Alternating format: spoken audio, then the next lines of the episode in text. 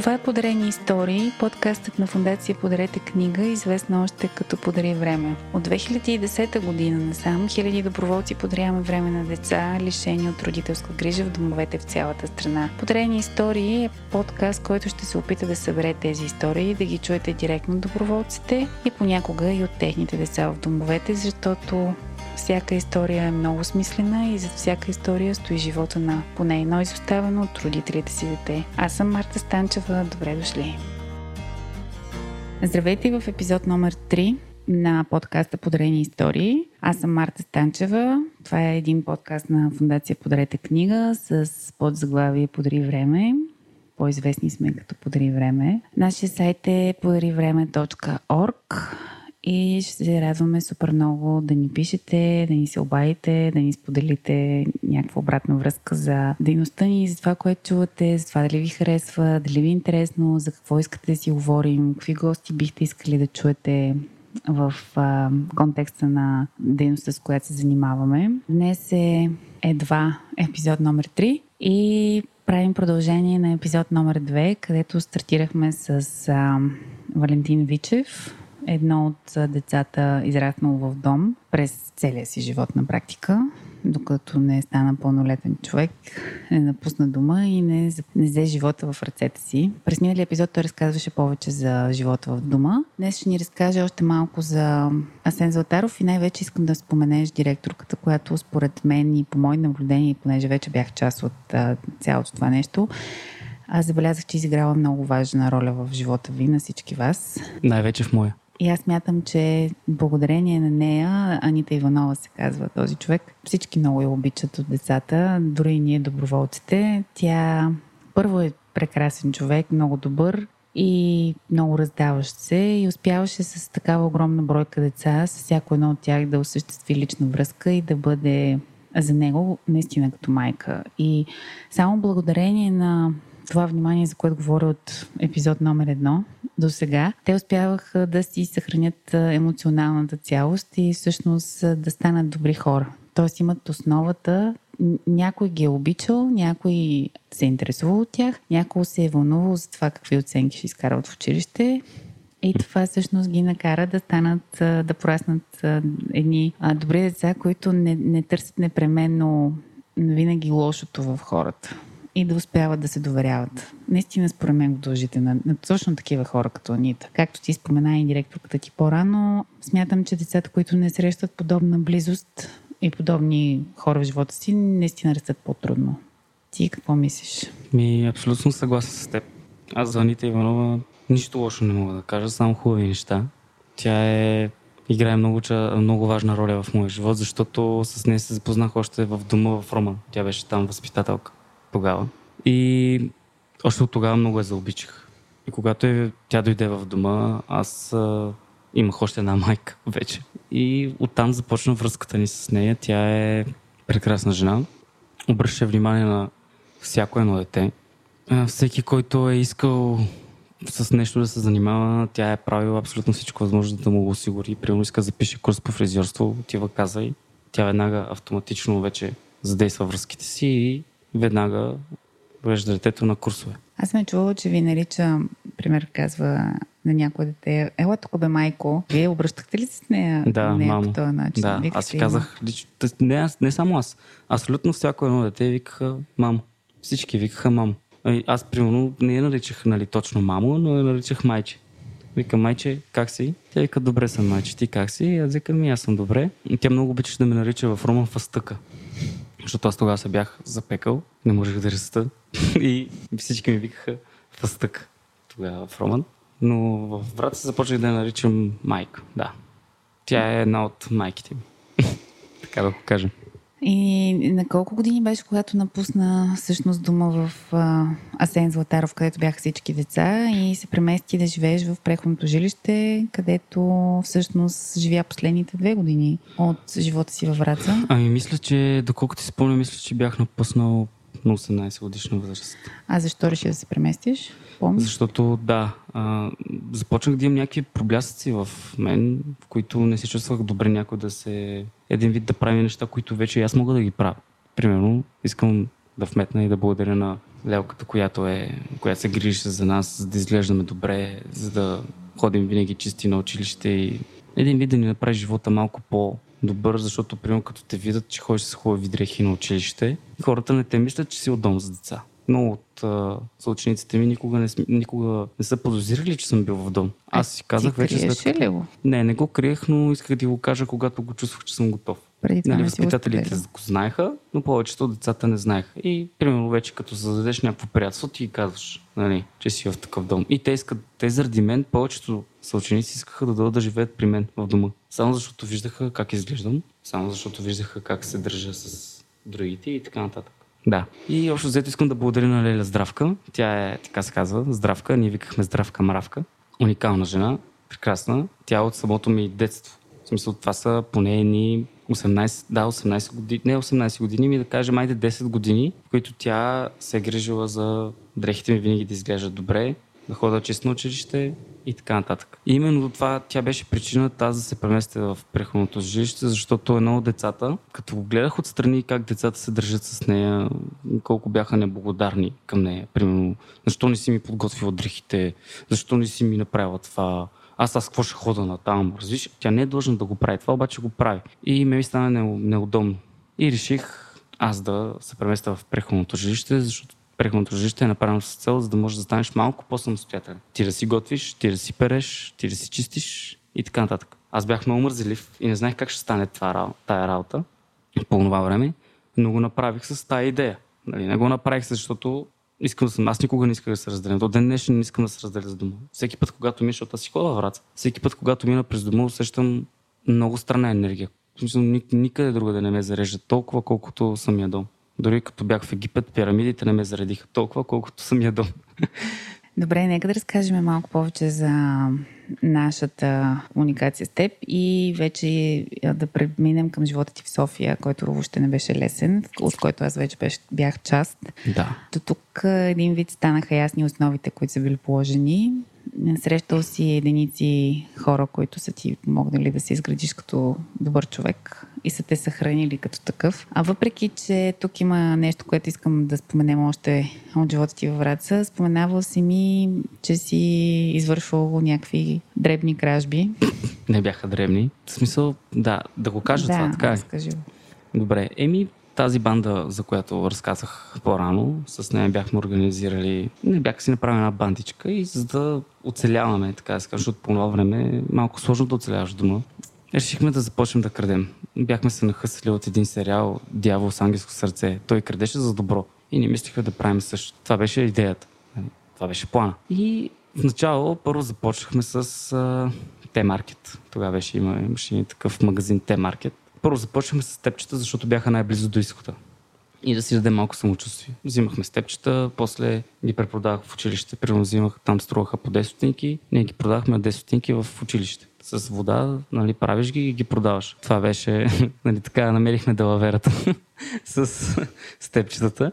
Обаче аз знаех, че това е малко и като ви мисля, самия адреналин ти харесваше. Мен тогава ми хареса самия адреналин да, да го правя, както и на другите. На колко години си бил? Не мога да ти кажа. Бях малък. На 12 сигурно. Мгм. Да, 12-13 годишен. После започнахме с а, днес кафета. Да започнем. Те бяха близо също до изхода. Всичко, което беше близо до изхода, всичко сме взимали. Това бяха... И по колко взимахте? По едно, По много. или по Не, не, по много. кутии? По- Кутии направо, с кутиите. По 7-8 кутии в едно пликче, цък, цък, цък и излизах. И бягате. Да. После решихме да оберем аптека. Така да се каже. Влизаме четирима човека в една аптека и взимахме витамини. Витамин С. Тия, които са разтворимите. И ги давахме после на фелшерката, която е в дома. Защото, примерно, нали, тя имаше, обаче нямаше толкова, колкото ни давахме. И тя откъде, не ви ли пита откъде ги имат? Ами, Те, ние, а, ние казахме, че ни, винаги минавахме с един и същи номер. Един човек ни видя, казахме, че сме дома и ни, ни ги купи. Казахме, че имаме нужда от витамини и ни купи витамини. Да, И те ви вярват. да вярваха ни. А И т.е. тя дава ли ви е пари за тия витамини? Не, не. Ние ги А, давахме вие за дома направо, да, за да може да имаме. Защото почти всеки ден, като ходихме, защото ние много обичахме витамини, и почти всеки ден, като ходихме, тя каза, нямах, свърши. И ние решихме да оберем витамините, да вземем витамини от аптеката. И до тук с а, добрите дела. нали, с, с кражбите, които за доброто. После почнахме да крадем всеки по-отделно. Примерно, аз в училище ми се налагаше, примерно, да крада с учениците си, защото те да са повече пари, аз не нося пари в мен. Ние нямахме пари, ние имахме по 3 лева джомни за целия месец. Няма шанс да ти стигна 3 лева за целия месец. И започнах аз да си правя леки, леки грабежи такива в, в училище. Какво Основно значи бяха закуски. си?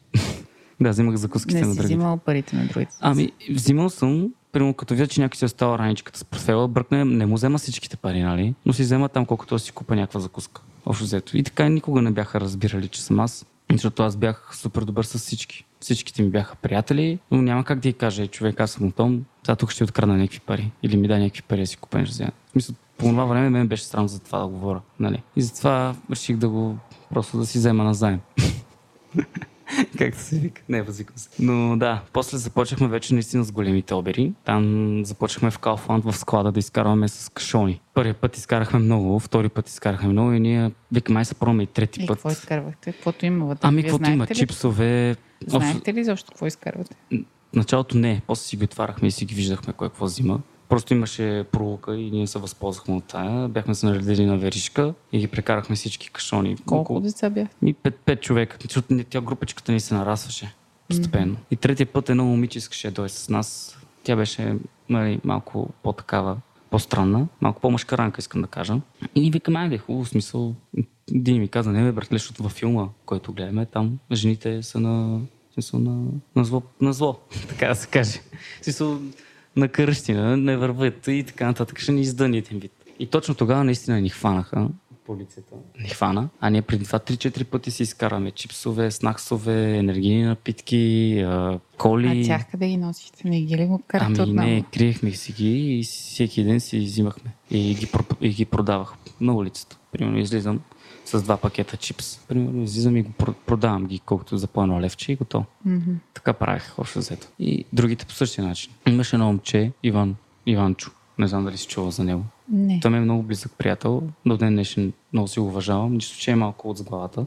Благодарение на него аз а, нямам досие, така да се каже. Да, защото когато ни фана полицията, м- трябваше да разкажем кой как ни е накарал. Аз се опитах да, си, да ги измъкна по някакъв начин, евентуално, че сме от махалата, че нали, родителите ни карат. Те казаха, добре, докато не дойдат родителите ви, няма да ви пуснем. Обаче ние нямаме родители. Ние сме в дома. Нас ни беше страх, че ще бъдем наказани няма да излезнем и затова казахме Тоест, вие не сте казвали, че сте от дом там? Да, А всички ли бяхте от ромски происход от тези деца? да, всички. И с това сте казвали, че сте от махалата? Да. И накрая казахме, че сме от дома.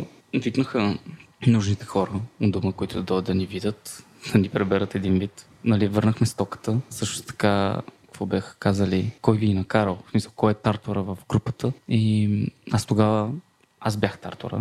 Нали, аз тогава сътворих тая група. И трябваше по някакъв начин да измъкна, защото аз не, по едно време нямах доверие в някои от хората. И просто тези, на тези, които нямах доверие, просто и казах на кой да прехвърлим вината. И отидох при Иван и му казах, аз тогава бях още по... Аз бях много хитър и се възползвах от това нещо. И отидох при Иван и казах, Иване, ти постъпи мъжката. Той нищо не е казал, той нищо не е, не е направил. Не, разбираш, просто отидох при него и му казах, ти постъпи мъжката, Иване, затова от тук нататък ти си шефа на, на бандата. Той вика, наистина ли? Викам, да, ти си шеф. Твоето стане, каквото кажеш, правиме, изпълняваме, ти си шеф. Той вика, мали е всякото. Ай, си извини. Но когато нали, задаваха ни въпроса кой е шефа и ние посочихме Иван. И Иван каза, аз съм шеф. По този начин той взе всички обвинения върху него. В смисъл, му създаваха досие. Пък ние излезахме чисти. Мгм. Да. Какво стана след това, като вече бяха разбрали хората от дома? Ами, то това, че не бяха разбрали само хората от дома, е ми директорката от Галатин. Тя се оказа, че е, нали, защото тя, е, тя има мъж, който е комисар в полицията във Враца и тя се свърза, той се свърза с нея и тя дойде. И тя се разплака, как ми видя. Ме ми стана супер гадно и аз се разплаках, защото я разочаровах. Тя вика, до тук ли стигна? Как стигна до тук? Какви бъдеш, какво бъдеще? Това ли, крадец ли искаш да станеш? Нали, започна да ми говори някакви гадни неща, които наистина са гадни. И аз се задухах и започнах да плача. И тогава си казах, че повече никога няма да крадя като цяло. Нали? Няма да правя обири.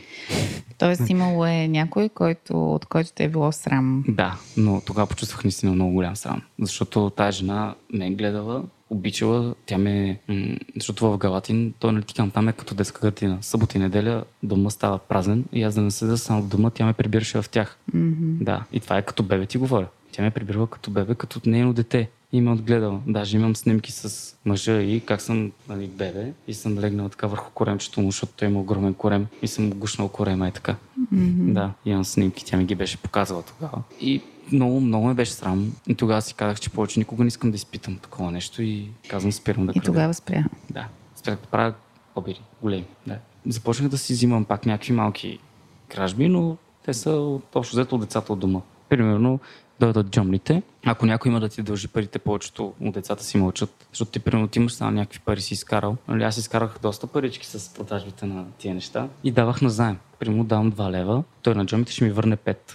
Така ни беше, защото го чакам 30 дена. Нали. Но това ни бяха научили големите и аз започнах от малък да ги правя тия неща. И примерно те не искат да ти ги върнат като дойде парите. То, то е разбираемо. В смисъл аз не исках да си връщам парите на това, което имах да му давам. Но в крайна сметка си ги взимах по друг начин. Нали. Като си му ги гепих, докато спи. Мгм. И Това това беше. ли беше единственото, което си правил след този случай? Да, и един път, когато ти казах на теб. За Спомняш това мога аз да разкажа. Разбира се, Да, че си добре. Еми, разкажи тогава ти. Вече с а, Валентин си познахме много отдавна. Аз знаех много добре колко чифта обувки има. Бях му купила едни бутонки, защото играеше в футбол. И имаше примерно едни маратонки, едни кецове. И изведнъж отивам във Враца, посещавам го там и го виждам с някакви нови обувки. Даже беше точно като идваше за кандидат студентски изпит в София и аз трябваше да те взема, защото тогава спава вкъщи и на другия ден ти беше изпита и аз го виждам с едни нови обувки и го питам какво е това, какви са откъде ги имаш те обувки, като аз знам, че той няма пари, с които да си ги купи тия обувки. И той ми каза, ми няма ти кажеш, защото ми се скараш. Ми не ще ми кажеш, защото ако не ми кажеш, няма да си да те взимам в София. Еми, отидах в един магазин втора употреба и те там ги продаваха и аз си събух моите и обух тези и си тръгнах. Ама аз тогава си спомням, че ти го казах, все едно няма проблем. Да, Все едно- те беше срам тогава. Да, в смисъл... Като не, нещо нормалното нещо, което се Да, все случва. едно е нормалното. Ами не, аз отидох там, взех тия и та това е. Да. Служих си моите ги обухте и си изгледах като че спичи ти. Моля! И като откачи едно сърдене от такова. И аз тогава пак изпитах и това нещо, което го изпитах и с директорката на Галатин. И това е последният път, в който някога съм крал. Наистина. Това е последният път. Надявам се Да. А не, бях откраднал едно сърце на гаджето ти. на гаджето ми, да. Добре, кажи сега, разкажи за нашите срещи. Първоначално бяха около факта, че ти имаше много голямо желание да станеш футболист. Вярваше, че футбол е само твоето бъдеще. Смяташе, че си супер, супер добър. Може би още така смяташ, не знам. Ами аз не го смятах, децата го смятаха. И беше абсолютно убеден, че ще станеш велик футболист. И първото нещо, което си беше казал, когато се запознахме, беше, че си имал някаква леля в Италия, Да. която не си сигурен точно дали ти е леля или сестра поради вашите... Не, не, не, не сестра. Със сигурност не ми е. Просто аз си вика како. Да, че тя имаше мъж, който беше просто италянец. Не, че имаше някаква връзка с някой футболен отбор, но ти беше решил, че той ще ти помогне да отидеш в Така е Италия. казал на, да, на Леля ми. Казах и Лелю, ако дойда в Италия, ще, ме, ще ми помогнеш и да влеза да игра в някакъв футболен отбор там. Ти каза, ще говоря с мъжа ми, той има връзки и ще ти кажа. Говорил е с него, тя ми каза, че може да започна примерно в Парма. Каза, ще ми платят там нещата, но ще трябва да поработя малко за него. А пък мъжът ти се занимава с а, незаконни неща.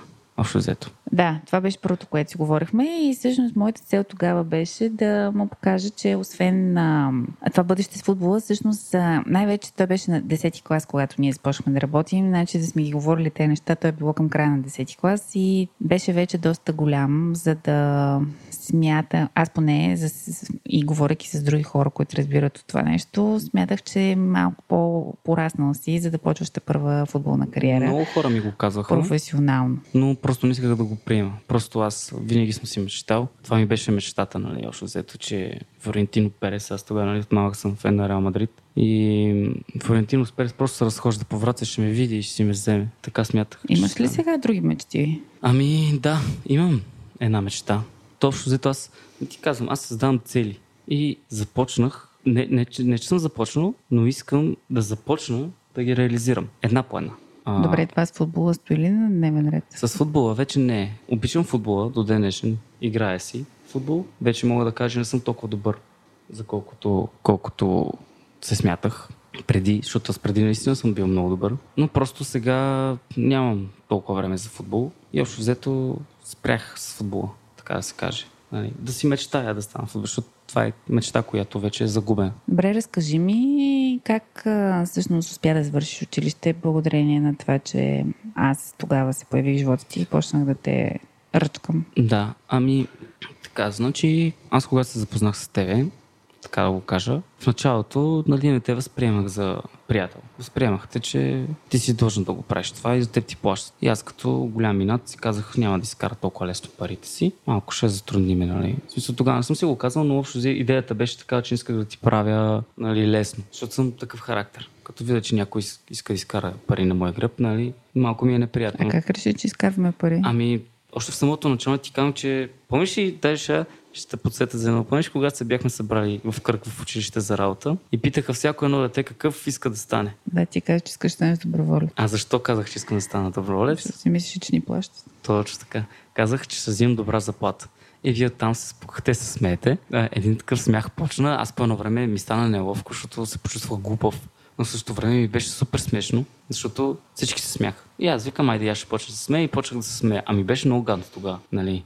И ти, тогава ти дойде и ми обясни, че нали, на доброволците не се плаща за това, че го правят, защото са добри хора и така нататък. И казвам, ми добре, пак искам да стана. И от тогава, смятам, че това беше причината ти да започнеш да имаш някакъв интерес към мен. Не знам дали е точно това е, но... Не, аз видях потенциал в тебе и реших, че има смисъл да се занимаваме. Да. И исках да завършиш училище, защото в 10 клас беше завършил 9 клас с много ниски оценки. Три Едва не повтаряше девети клас. Десети клас беше почнал много зле, не ходеше на училище. Тогавашната директорка на дома Искра ми беше казала, че ти е много зле успеха, че ходиш по един-два пъти в седмицата на училище, че имаш супер много неизвинени отсъствия. Да, така е. И че 10-11 клас нямаше много варианти, 12 да ги завършиш. Да, имах някакъв минимален шанс, но въпреки всичко успях да завърша благодарение на теб. Как стигна до там? Еми, ние станахме много близки. Това е истината, че ние станахме много близки и всяко едно дете от дома оценява, когато някой прави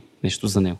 И по някакъв начин иска да се благодари. Аз разбрах, че ти ще бъдеш щастлива, като си повиши успех. Но за да, за да го направя това, първо трябваше да премахна някои неща от себе си. Първо, трябва да премахна, трябваше да премахна егото си. Аз в училище имах името си, смисъл името ми там беше лошия ученик Разбираш? А, всичките момчета, с които се движих, те бяха също лоши ученици. И трябваше един вид да зарежа тях, за да мога да те направя щастлива. Нали? Защото това буквално те направи щастлива. И просто успях да комуникирам с тези хора. Колкото ми беше трудно, спрях да комуникирам с тях и започнах да се интересувам повече от това, което ми говорят. Единственият предмет, който много се интересувах и който имах хубави оценки, бяха български язик, мисля литературата, общо взето и история. Това ми бяха и физическо възпитание. Там бяха отлични. Другите всичко двойки, тройки и там каквото друго искам. Но въпросът е, че а, промяната започна в мен, когато наистина усетих, че имам човек до мен, който разчита на мен, който се радва за успехите ми, който... Се интересува най-вече. Да, който се интересува от мен. То това е, това е нужно едно на те. Да ви, просто трябва да се интересуваш повече от него. Да, да го питаш днес какво стана в училище, Именно, да, на време. Да, точно. Каква оценка изкара? Ти ми пращаше, снимаше ми оценки в бележника, пращаше ми да, снимки на бележник. Всеки път, като изкарам хубава оценка, тя снимах и ти казах, ето, виж. Имаше на кой да се похвалиш. Да, това е хубавото. В смисъл, приехте много близко, разбираш, смисъл, мога да ти, аз тогава ти казах, че ти си най-добрият ми приятел. Не знам дали си спомниш, много път съм ти го казал, че си ми най-добрият приятел и че бих направил всичко, за да се чувстваш добре. И това беше една от, един от начините, за да се... Нали, аз също се почувствах добре, но въпросът е, че го правех, за да, в смисъл това ми беше мотивацията. Ти да се чувстваш добре. Обаче после започнах и аз да се чувствам добре, като виждах какви оценки, тогава разбраха, че аз мога нещо да направя. Разбираш? Преди това не смятах, че съм умен. Тогава наистина разбрах, че имам някакъв потенциал и че ако дори малко да се заинтересувам от това, което ми говорят в училище, ще успееш ще успея да, да го. Да.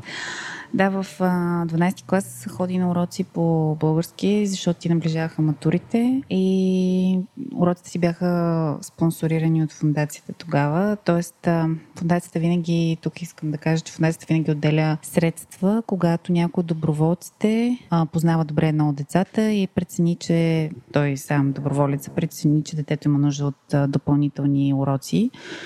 Фундацията намира средства.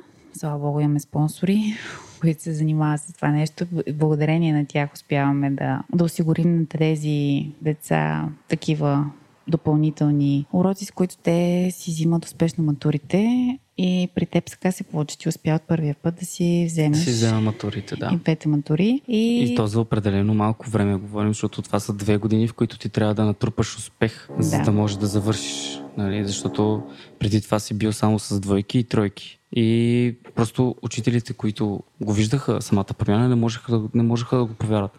Започнах да ставам рано. Това означава, че аз преди 5 часа отивах на училище. В смисъл, като стане 5 часа, събуждам се, по-рано от 6 часа съм на училище вече. Нали? С госпожите, които не се харесахме много, сключихме примирие, като и подарих цветя. И казах, че от тук нататък започвам сериозно да се трудя. И ги моля, всеки път, когато свърши учебния процес, аз ги молех за домашни за да, да изкарам допълнителни оценки. И домашните, естествено, не ги правех сам. Помагах си нали, с интернет и така нататък. Но въпросът е, че имах интерес наистина към и след това ме послуша и реши да кандидатстваш за специално учител по физическо възпитание към Софийския университет. Всъщност опитахме се в НСА. НСА, обаче там също не... добри оценки скарах. Там общата оценка ми беше 5,50. Но не успя да влезеш. Да, защото... Там се влиза с по-високи оценки. 7 и... сигурно се влиза там. Не, ти имаше 4 нещо. Не, не 5,50 имах, Марта. Нямаш. Имах 5,50 по... А, имах 6 в а, спортното и 5,50 изкарах на, на тест. Не е вярно. Не беше 5,50. Ще го проверим това. Няма Кога? Да спорим сега. Добре, и влезе в а, Софийския и започна да живееш в София. И тъй като наистина сме на края и на този епизод, за да завършим, кажи ми набързо какво се случи през те вече три години в София. Да, ами нека първо да започна с самия университет. Защо исках да вляза в университета? Първото е, защото наистина смятах, че това ще ми помогне да, отворя нови врати. В това, да ще, това ще ми отвори много врати. Другото е, защото ти го искаше. Смятах, че ще ти бъде много окей да бъдеш учител по физическо. Представях си, че един ден ще се върнеш във Враца, ще си работиш в, на половин ден, защото толкова работят учителите като учител по физическо, ще тренираш деца, което тебе ти харесваше и през, през останалото време ще можеш да се занимаваш нещо допълнително. Тоест ще имаш достатъчно свободно време, пък ще си взимаш и заплата, т.е. това ще осигури по някакъв начин на доходите за напред. Това ми беше идеята с тази Да, аз също си го бях представил точно това, което ти каза и изглежда супер яко. Обаче наистина е много трудно, защото ти в София не може само да... В това жилище, което се бях настанил, искаха и да работя за да мога да си плащам. Да, трудно е да се учи да, да се работи. А пък а, аз не съм работил никога тогава, като съм бил в дома. Не, не се оправдавам, просто едно дете, като дойде в София и като трябва да... Значи двама от децата в дома се опитах да ги уреда при мен на работа и двамата не успях. Така или иначе, прекъсна след втората година, поради те, точно тези обстоятелства, смени... Да, не знам, но съжалявам. Но 10, не съжалявам. Окей. Okay. Смени около 10 а, различни работи. работи, на които се задържаше по около месец. И по-малко от месец. И по-малко от месец. И а, в един момент, а, когато вече а, искаше да си вземеш кучето при теб в София, видя, че няма да стане без постоянна работа, няма да стане без постоянни доходи и си намери работата, която работиш сега, където си вече година и... Две години. Две години. И, и знаеш какво? В училище за работа бяхме в италиански магазин. Нали така? Mm-hmm. Аз в момента работя в италиански магазин. Ресторант. И правя да. най-яките сандвичи в София. Така, въпросът е сега друго да, да сложим. Значи, защо се задържах толкова на работа? Това е въпросът. Защото преди това, нали, не се задържах никак на работа. Работих къде ли не, в Хилтън, на голф клуб, пак като готвач на няколко места и навсякъде по един-два месеца макс, даже и по-малко. Но когато дойде време да си пребера кучето, защото аз нали, спаднах в една така по такава депресия по това време, защото ти виждаш, че не се развиваш и тогава ни бяха и затворили и си казах, аз не знам какво правя вече тук. Отидох на морето там, работех 3 месеца, там се научих вече, ма там 3 месеца всеки божи ден. Разбираш? За да мога да напусна общежитието, за да мога да си взема. Това ми беше само мечтата. Разбираш? Заради това го направих. Да, да работя... излезеш на квартира и да си вземеш Да, да си излеза на квартира, да си взема кучето, но дори като излезах на квартира, пак не си взех кучето. Защото там не позволявах с домашен любимец. И ми се наложи, не знам дали съм ти разказвал тази история, наложи ми се след време да,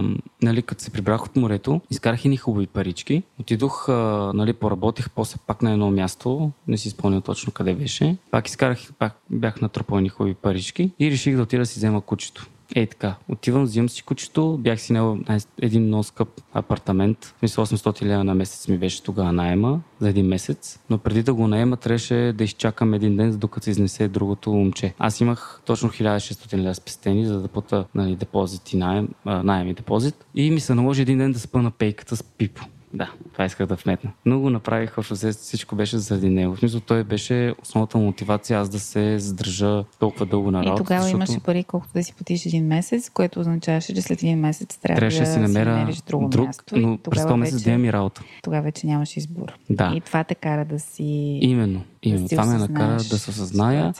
И най-вече, че трябваше да се грижи за това куче, защото аз ако не се грижи за него, кой ще се грижи? Аз ако не му осигуря вода, храна. Добре, благодаря ти много за, за това участие и за нещата, които ни разказа. Според мен беше супер интересно да чуем какъв е живота на едно от децата в дома от много малка възраст до вече наистина пораснала. От, тъй като съм близо до него, мога да кажа от моя гледна точка, че той взе живота в ръцете си и в момента дава примери на останалите деца, които все още са в домовете и част от тях му звънят, когато решат да идват в София. Част от тях ам, са разчитат определено на него и, и го ползват като човек за пример. Радват му се, когато се прибере в София. Тоест, за тях той е един вид успешен, защото, защото успя да си осигури и пари, и работа. Преди месец ходи на екскурзия в Египет. Има до себе си вече повече от година много свестно момиче. Искат да си продължават и да си живеят заедно. Така че нещата му се подредиха, макар че не завърши образование, което на мен така много ми се искаше. Аз но... ще, ще запиша на 30, като стана. Това ми е Но идеята. аз съм, определено съм доволна и смятам, че Валентин е един добър пример за, за дете от дом, което в момента не краде, не събира желязо, за да си изкарва парите или още по-лошо се занимава с още по-тежки престъпления. Така че смятам, че, че добре се получават нещата и тук е това беше успешният пример, който искахме да ви покажем, защото има и неуспешни, за които говорим по-нататък в останалите епизоди. Защото естествено не всички примери са успешни, но на успешен пример за дете, на което а, през годините, в които той е растяло, се е имал някой, който да, да му бъде човек до него, който да осигурява и примера, и да бъде този субект, за който говорих по-рано, от който да го бъде срам, да бъде авторитет, да бъде просто опорната точка, там където когато се загубиш, може да се върнеш и да се събереш и да продължиш отново. Това беше всичко за днес. Беше ми много приятно. Благодаря ти още веднъж. Моля, пак заповядай. И ще се видим в четвърти епизод, където ще ви срещна с доброволец на фундацията, с който ще си говорим за, отново за децата и отново за домовете и за всички неща, които ни вълнуват.